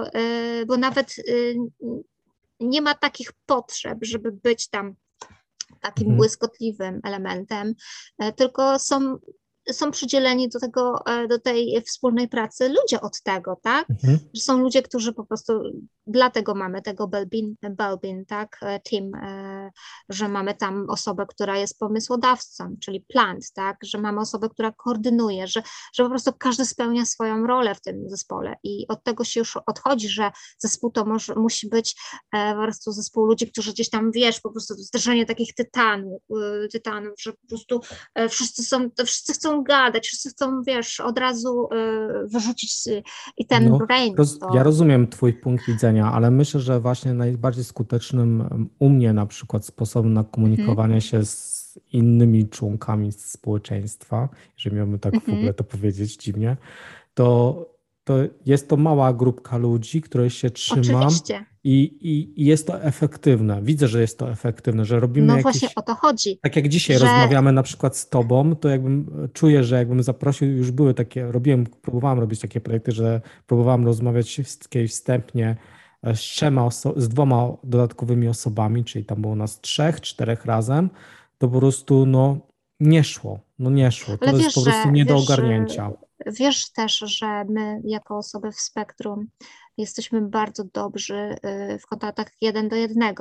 I lepiej, ja na przykład jak zapraszam jakichś gości do domu, to ja nie zapraszam na przykład kilku ludzi, tylko na przykład jedną parę. Bo ja wiem wtedy, że na przykład jeżeli zapraszam tą parę, to ja się na nich skupiam i wtedy robimy coś razem. Ja mogę ich ugościć, mogę ich po prostu, bo gdy tych ludzi jest więcej, ja po prostu nie mam na nich więcej energii. Ja nie potrafię dać z siebie tyle energii, żeby ogarnąć tych wszystkich ludzi. Wiesz o co chodzi? Że nie jestem na 100% w tej relacji i nie jestem tak, jak teraz jestem skupiona na tobie, ty jesteś skupiony na mnie. I wiemy, że mamy po prostu taką misję wymiany tych informacji, komunikowania tych naszych potrzeb i łamania tych stereotypów.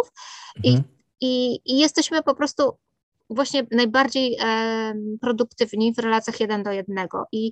I uważam, że należy z tego korzystać, że nawet w tym wsparciu po prostu, na przykład wiele razy ja tłumaczę na przykład ludziom, którzy prowadzą jakieś grupy wsparcia, że nie wszystkie dzieciaki odnajdują się w grupie, że czasami bardziej korzystny jest po prostu, na przykład mój syn, on jest gdzieś tam częścią grupy, ale on najlepiej, że tak powiem, komunikuje się jeden do jednego i najlepiej wtedy jest właśnie, najwięcej może dać od siebie w tej relacji, tak? Najwięcej się dowiemy. Jest skupiony na jednym, rzeczy. A nie jest rozbity tak, na dwa.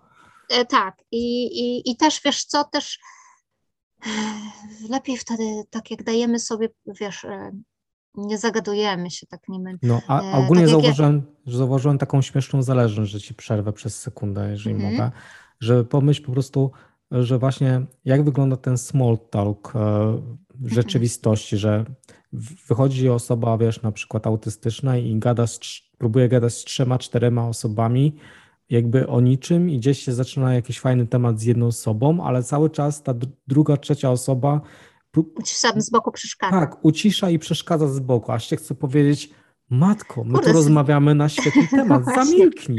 Mi się tak zdarzało powiedzieć kiedyś tak czasami parę razy, to ludzie się na mnie obrażali, bo ktoś mi przeszkadzał. Właśnie powiem ci, nie wiem, czy pamiętasz tą książkę, którą ci poleciłam o transakcjach, to psychologia gry i relacji międzyludzkich. Ta książka jest wspaniała, bo wyjaśnia właśnie, że są te social units, że jeżeli nie zaspokoisz jakichś potrzeb tej drugiej osoby, w tym sensie, że właśnie, że ta trzecia osoba gdzieś tam się znalazła i jej nie dało się tej pełnej po prostu jakby, ona nie dostymulowała się odpowiednio, to ona będzie miała takie, ale ty mnie unikasz, albo ty mnie ignorujesz, bo ty po prostu nie skupiasz się na mnie, tak, bo jesteś skupiony na innej osobie i właśnie o to chodzi, że my jesteśmy najbardziej skuteczni i efektywni właśnie w tych relacjach jeden do jednego i wtedy jesteśmy na 100% w tym i ci ludzie, którzy są z zewnątrz, obserwują nas po prostu przez pryzmat takiego, że może nie jesteśmy wielozadaniowi, że nie potrafimy myśleć wielowymiarowo, potrafimy, ale musimy, ale żebyśmy jakby byli produktywni w tej relacji, to po prostu musimy mieć do tego odpowiednie warunki. Tak jak kiedyś napisałam, że dziecko w spektrum może wszystko, tylko przy spełnieniu pewnych warunków. I o to chodzi, że po prostu też bardzo, bardzo fajne, uważam określenie teraz, nie ma autyzm spectrum disorder, tylko jest autyzm spectrum conditions, czyli osoba, która na przykład wydaje się, że tam gdzieś wysoko funkcjonuje, w pewnych okolicznościach będzie bardzo nisko funkcjonować, a gdzieś tam osoby, które gdzieś tam, wiesz, określają, że nisko funkcjonują, to w tych innych właśnie, wiesz, sytuacjach będzie sobie świetnie radzić, nie? Dlatego należy brać pod uwagę właśnie okoliczności, warunki otoczenia, to jak, wiesz, gdzie jesteśmy, czy ta przestrzeń jest dla nas, czy czujemy się bezpiecznie, czy czujemy, że na przykład właśnie i to jest to, że po prostu, żeby być na 100% sobą, musimy po prostu czuć się dobrze, przede wszystkim dobrze w pewnych przestrzeniach i dlatego uważam, że te właśnie przestrzenie dla dzieci czy miejsca pracy powinny być na tyle fajnie zorganizowane, żeby po prostu, żebyśmy się tam czuli dobrze, żebyśmy po prostu mogli się skupić na pracy, żebyśmy mogli skupić się na nauce i wtedy nie będzie żadnych trudności i że na przykład no, albo pracujemy za wolno na przykład, bo trzeba sobie odpowiedzieć na pytanie, trzeba zaobserwować, dlaczego na przykład w tym danym miejscu pracy. I zauważyłam, że wiesz co, jak się zapewnia lepsze warunki dla ludzi w spektrum, to generalnie się zapewnia lepsze warunki dla wszystkich, że te nasze, te sensoryczne potrzeby, że te nasze specyficzne potrzeby generalnie są potrzebami zwykłych, przeciętnych ludzi, że to nie jest nic takie wow, to po prostu każdy ma sensorykę, każdy ma potrzeby i zapewnienie tego autism friendly, jak to mówiłaś na początku, to jest po prostu, uważam, human friendly, że to jest takie właśnie, jak to Peter Vermulen jest takim właśnie przewodnikiem w tym dobrym samopoczuciu w spektrum, że jak człowiek z spektrum się dobrze czuje, to wszyscy się dobrze czują. w tej przestrzeni. Bo nie ma ludzi. Nie, to nie chodzi nie, to o to, jak ktoś, wiesz, jak ktoś jakby, nie wiem, reaguje na daną przestrzeń, tylko chodzi o to, że po prostu, bo wiesz, ja ci powiem, że na przykład ja jak się w jakiejś przestrzeni dobrze nie czuję, to staram się stamtąd jak najszybciej uciec i jestem bardzo mało gadatliwa, czyli po prostu ja nic nie mówię, tylko uciekam. I to jest to, że na przykład jak ktoś jest cicho, to nie zawsze znaczy, że ta osoba się tam dobrze czuje i dlatego wiesz, ten obraz, że to jakby jakiś chłopiec musi siedzieć w kącie, żeby się dobrze czuć i tak dalej, to nie jest 100%. On może po prostu siedzieć w kącie. Myślę, że to jest po prostu forma gra pozorów tak naprawdę. Tak, że ten chłopiec, który siedzi w kącie, to tak naprawdę nic więcej nie chce, bo żeby po prostu dajemy mu, znaczy bym powiedziała tak, że każde dziecko potrzebuje uwagi i nawet to dziecko, które siedzi spokojnie i sobie gdzieś tam czyta, ono potrzebuje nas, żebyśmy my po prostu ten jego potencjał po prostu rozwijali, że bo on sobie tam siedzi, to sobie niech tam sobie robi, nie? I właśnie o to chodzi, że właśnie, a bierze się pod uwagę tylko potrzeby dzieci na przykład, które są bardzo głośne, albo gdzieś tam domagają się tej uwagi, wiesz, takie są bardzo, bardzo chętne, wiesz, że ja to mówię na takie dzieci space inwand i invader, czyli one po prostu zawłaszczają przestrzeń. Zawłaszczają i to właśnie na przykład ja nie jestem taką osobą, ja po prostu jestem gdzieś, ale nie czuję się dobrze właśnie jak tam gdzieś jest dużo, że ja muszę mieć to po prostu, wiesz, tą taką przestrzeń i nie lubię jak coś tak za blisko jest, to na tą za bliskość trzeba sobie po prostu gdzieś tam zapracować i ja też muszę czuć, że lubię się przytulać, ale lubię się przytulać do ludzi, których znam. I to też ja jest też drugi stereotyp. No ja też właśnie myślałam, żeby od jakiegoś czasu o dotykaniu bardziej. Przytulanie też jest formą dotyku. No więc co z tym panem niedotykalskim? No, niektóre osoby lubią się dotykać, niektóre nie. Ja nie lubię się do przypadkowych osób dotykać, no bo to jest ogólnie złożone. Ale też na przykład nie lubię się przytulać do jakichś osób, które, nie wiem, długo chodziły i na przykład brzydko pachną, nie chcę im powiedzieć śmierdzić na przykład, bo wolę się nie tulić, nie? Mam problem ogólnie ten z podawaniem ręki, nie? Bo w sumie nie wiem, co ta ręka robiła wcześniej i takie myślenie o tym, co mogła robić ta ręka, jakich rzeczy dotykać. Tak, ten higieniczny aspekt, tak. Tak, taki higieniczny. Tego dotyku. Więc unikam w ogóle ten podawania ręki, jeżeli już się z kimś witam, to lubię ten angielski tryb hi, how are you, bez dotykania. How are you? I oni mają właśnie, mi się to podoba właśnie w UK, że oni nie wyskakują od razu do podawania tych rąk. Myślę, że ten zwyczaj jest bardzo w Polsce ogólnie ogarnięty, że tą rękę musisz podać. Ale tylko w Polsce, wiesz, kraje tam wschodnie, czyli Japonia i na przykład Chiny też tam typowo kraje kolektywizm, gdzie tam panuje, to tam właśnie jest taka grupa i tak dalej, a tutaj kraje zachodu to bardziej indywidualizm, już bardziej już nie są takie, wiesz, te niuanse, właśnie te takie, wiesz, cechy, te takie właśnie te jakby nawyki, takie ruchy, zachowania i tak dalej, no to są też kulturowe rzeczy. Ale już jak jestem ze swoją żoną czy coś, to już mogę się przytulać dużo, nie? I w sumie to jest jedyna osoba, do której się chętnie sam tulę. A tak to poza tym to rodzina. Więc... Słuchaj, wiesz co? Nie potrzebuję do innych się ludzi tulić, no tego jest rodzina, no żona też jest rodziną. Ale wiesz, właśnie o to chodzi, żeby z tego dotyku czerpać korzyść, może nie to, że korzyść, ale żeby ten dotyk był przyjemny. To właśnie kiedyś też napisałam o spektrum bliskości, że to nie jest tak, że ludzie w spektrum, to też jest kolejny stereotyp, który teraz właśnie łamiemy, pstryk i po prostu pokazujemy, że my nie jesteśmy po prostu tacy, że my nie lubimy się przytulać albo nie lubimy być blisko ludzi, tylko po prostu my musimy czuć się dobrze z tymi ludźmi. Po pierwsze, musimy też brać pod uwagę, że że ta bliskość ma też swoje spektrum, że odmierzamy ją czasami aż w centymetrach. Ostatnio tak napisałam.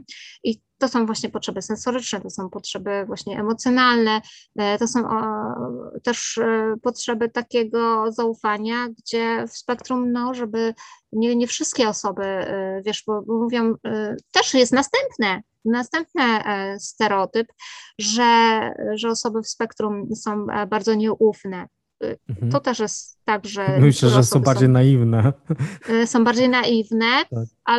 ale wiesz, ale chodzi o to, że tak jak w tym, że nie wszystkie dzieci lubią siedzieć w kącie w spektrum, tylko po prostu lubią też, wiesz, tak bardzo intensywnie wchodzić w te przestrzenie i bardzo potrzebują ludzi i bardzo chcą być i jak najwięcej po prostu. I to też jest taka specyficzna potrzeba pewnych dzieci w spektrum, a później dorosłych, że po prostu tak bardzo gdzieś tam chcemy być i to rzeczywiście też stymuluje i nie jest męczące dla tych ludzi, wiesz o co chodzi, dla tych dzieci, że one po prostu potrzebują tych wrażeń i one dzięki temu się dobrze czują i rozwijają, a niektóre się wycofują i gdzieś tam muszą mieć tą swoją przestrzeń zachowaną i nawet jeżeli są gdzieś tam blisko, to później muszą wrócić do tej swojej przestrzeni i gdzieś tam, wiesz, dzielą tą przestrzeń, ale są wybiórczy w każdej tej idei od momentu właśnie, że tak jak powiedziałeś, że masz swoją małą grupę ludzi, którym ufasz, z którymi się dobrze czujesz, gdzie jesteś sobą, gdzie nie musisz po prostu, nie wiem, opowiadać jakichś tam rzeczy, tylko tłumaczyć się przede wszystkim z wielu rzeczy, tak jak często to robimy w spektrum, żeby wytłumaczyć na przykład innym ludziom, dlaczego na przykład to tłumaczenie też właśnie zabiera nam bardzo dużo energii, żeby to właśnie z tym przestać, że po prostu, wiesz, to czasami mi się wydaje, że po prostu dać sobie spokój w tym sensie, że czasami się nie da po prostu tak przekazać informacji, żeby ta osoba po prostu ją zrozumiała też w taki sposób, że żeby zrozumiała tak naprawdę, co mamy do powiedzenia, że jeżeli nie rozmawiamy na temat pogody, to nie znaczy, że jesteśmy bucowaci albo że po prostu jesteśmy podłuży, że w ogóle nie chcemy rozmawiać, ale po prostu musimy wejść na odpowiedni temat, żebyśmy mogli po prostu być gdzieś bliżej. No, poruszyłaś bardzo ważny temat tej takiej uczucia takiej swobody w komunikacji. Mi się też zdarzyło coś kiedyś napisać i kiedyś w takiej scenie w książce, którą kiedyś próbowałam opublikować, ale mi nie wyszło, napisałam, jeszcze wszystko przed tobą. Tak, jeszcze wszystko przede mną, że chciałbym takiej miłości, której bym nie musiał ciągle przepraszać. Tak samo można powiedzieć o przyjaźni. Bardzo fajne. Że też chcę takiej przyjaźni, której nie muszę ciągle przepraszać. Chcę mieć takich kontaktów w swoim życiu, których nie muszę ciągle przepraszać. Żeby było oczywiste. Tak, żeby było oczywiste, żeby, wiesz co, była taka przestrzeń zostawiona w tym kontakcie dla mnie, że ja mogę swobodnie popełnić błąd i ktoś się z tym zbrechta, nie? Jakby, wiesz, słuchaj, to ja coś ci powiem. I wyluzuje, nie? Wiesz, bo my, im jesteśmy starsi, tym bardziej, wiesz, chcemy po prostu tak konkretów. Wydaje mi się, może nie, właśnie nie, odwrotnie, bo jak jesteśmy dziećmi też, to bardziej dobitnie podkreślamy te nasze granice, że na przykład nie, ja po prostu idę sobie i tak dalej, wiesz o co chodzi, że gdzieś te relacje społeczne i bo tak nie wypada, bo gdzieś tam jesteś, wiesz, w jakiejś jesteś w szkole, jesteś w pracy i tak dalej i przebywasz między tymi ludźmi, no to po prostu znosisz pewne rzeczy, a na przykład dzieci są bardzo szczere w tych przestrzeniach i jak spytasz autystyczne dziecko, to ono ci przeważnie powie prawdę, nie? Chociaż też jest to stereotyp, że dzieci autystyczne nie kłamią, bo kłamią, po prostu kłamią, tylko robią to w taki sposób nieinwazyjny w tym sensie, bym powiedziała. To są, też kiedyś napisałam takie hasło, że nienawidzę small talks, ale za to kocham little lies, czyli małe kłamstwa, tak? Czyli po prostu tymi małymi kłamstwami gdzieś tam możemy troszeczkę delikatnie manipulować, żeby się z czegoś wykręcić, tak? Opowiem ci taką fajną historię, na przykład mojego syna, nie? Który po prostu miał takie fajne po prostu wejścia w ogóle. Teraz w ogóle jest bardzo taki, wiesz, już nie jest taki perfidny, ale kiedyś to było tak, że na przykład cały dzień spędziliśmy gdzieś tam ze znajomymi i przyjechali do nas później do domu jeszcze na kawę i on po prostu weszliśmy do domu, a moja ta kumpela chciała jeszcze wejść do jego do pokoju, tam zobaczyć, jak on tam sobie właśnie w tym pokoju, jak jest urządzony i tak dalej, a on zamknął jej drzwi przed nosem i mówi tak: ciocia, jedź już do domu, ja już po prostu mam cię dosyć. I to jest takie właśnie, wiesz, to jest właśnie ta przyjaźń w spektrum, żeby była taka, że wiesz co, po prostu, wiesz co, nie mam już mam cię dzisiaj dosyć w ogóle, wiesz, już gadamy tyle po prostu czasu, ja już idę, bye bye, zbiorę swoje zabawki, ty idź do domu, ja idę do domu, idziemy coś zjeść, wiesz o co chodzi, że to po prostu takie naturalne powinno być, żeby się nikt nie obrażał, że albo ja powiem ci, wiesz co, odpieprz się po prostu dzisiaj i to nie mówię to złośliwie, tylko po prostu daję ci do zrozumienia, że ja muszę po prostu odreagować, że mam dzisiaj dosyć po prostu wszystkiego, nie mam dosyć ciebie, tylko generalnie po prostu jestem już zmęczona, prawda? I wszystko na ten temat. No, ja ogólnie jestem zdolny do powiedzenia czegoś takiego cały czas, że a ja ktoś cały mnie już czas męczy. Mówię prawdę. No ja cały czas też mówię prawdę, mam takie relacje, że po prostu jak mnie bardzo już wykończyły, zmęczyły swoją po prostu jakby działaniem, to po prostu jak zrywam kontakt, mówię dlaczego tak się dzieje, tłumaczę i jeszcze tak daję tak perfidnie na końcu, na zasadzie takiej perfidnie, no nie wiem, czy to jest dobre słowo, ale informuję, że jak zmienisz swoje postępowanie, to chętnie się z tobą zaprzyjaźnię, ale w obecnej chwili nie jestem w stanie z tobą funkcjonować. Do widzenia. No wiesz, ale to jest też jakiś sygnał, że na przykład jesteśmy szczerzy i chcemy coś zmienić, żeby było lepiej, że chcemy coś usprawić, że ja na przykład, moja koleżanka na przykład bardzo dużo narzeka, a ja bym chciała, żeby po prostu zamiast narzekać, żebyśmy po prostu zrobili coś, żebyśmy coś zrobili wspólnie po prostu produktywnego i mówię do niej po prostu może się zamkniemy z tymi takimi głupotami i przyjdziemy do tego sedna, tak, że po prostu Wiesz, czego też nie lubię bardzo i to mnie drażni i ja tego nie robię, że na przykład dużo rodziców dzieci w spektrum na przykład do mnie pisze i tak dalej i jest zawsze coś za coś, wet za wet, czyli a ja tego nie lubię, bo na przykład jeżeli ktoś mi się chwali na przykład, nie wiem, zdjęciem swojego dziecka albo osiągnięciami swojego dziecka, to ja zaraz z rękawa nie sypię, albo moje dziecko to też tam coś tam, tylko mówię, kurczę, ale świetnie, skupiam się, wiesz o co chodzi, albo wiesz o co chodzi, że po prostu właśnie w tych relacjach z kobietami mam to, że na przykład ja pokazuję, to tak, wiesz, jest coś takiego, jak ja bym tak powiedziała, że o, wiesz, tu jest ten mój kamień fajny, nie?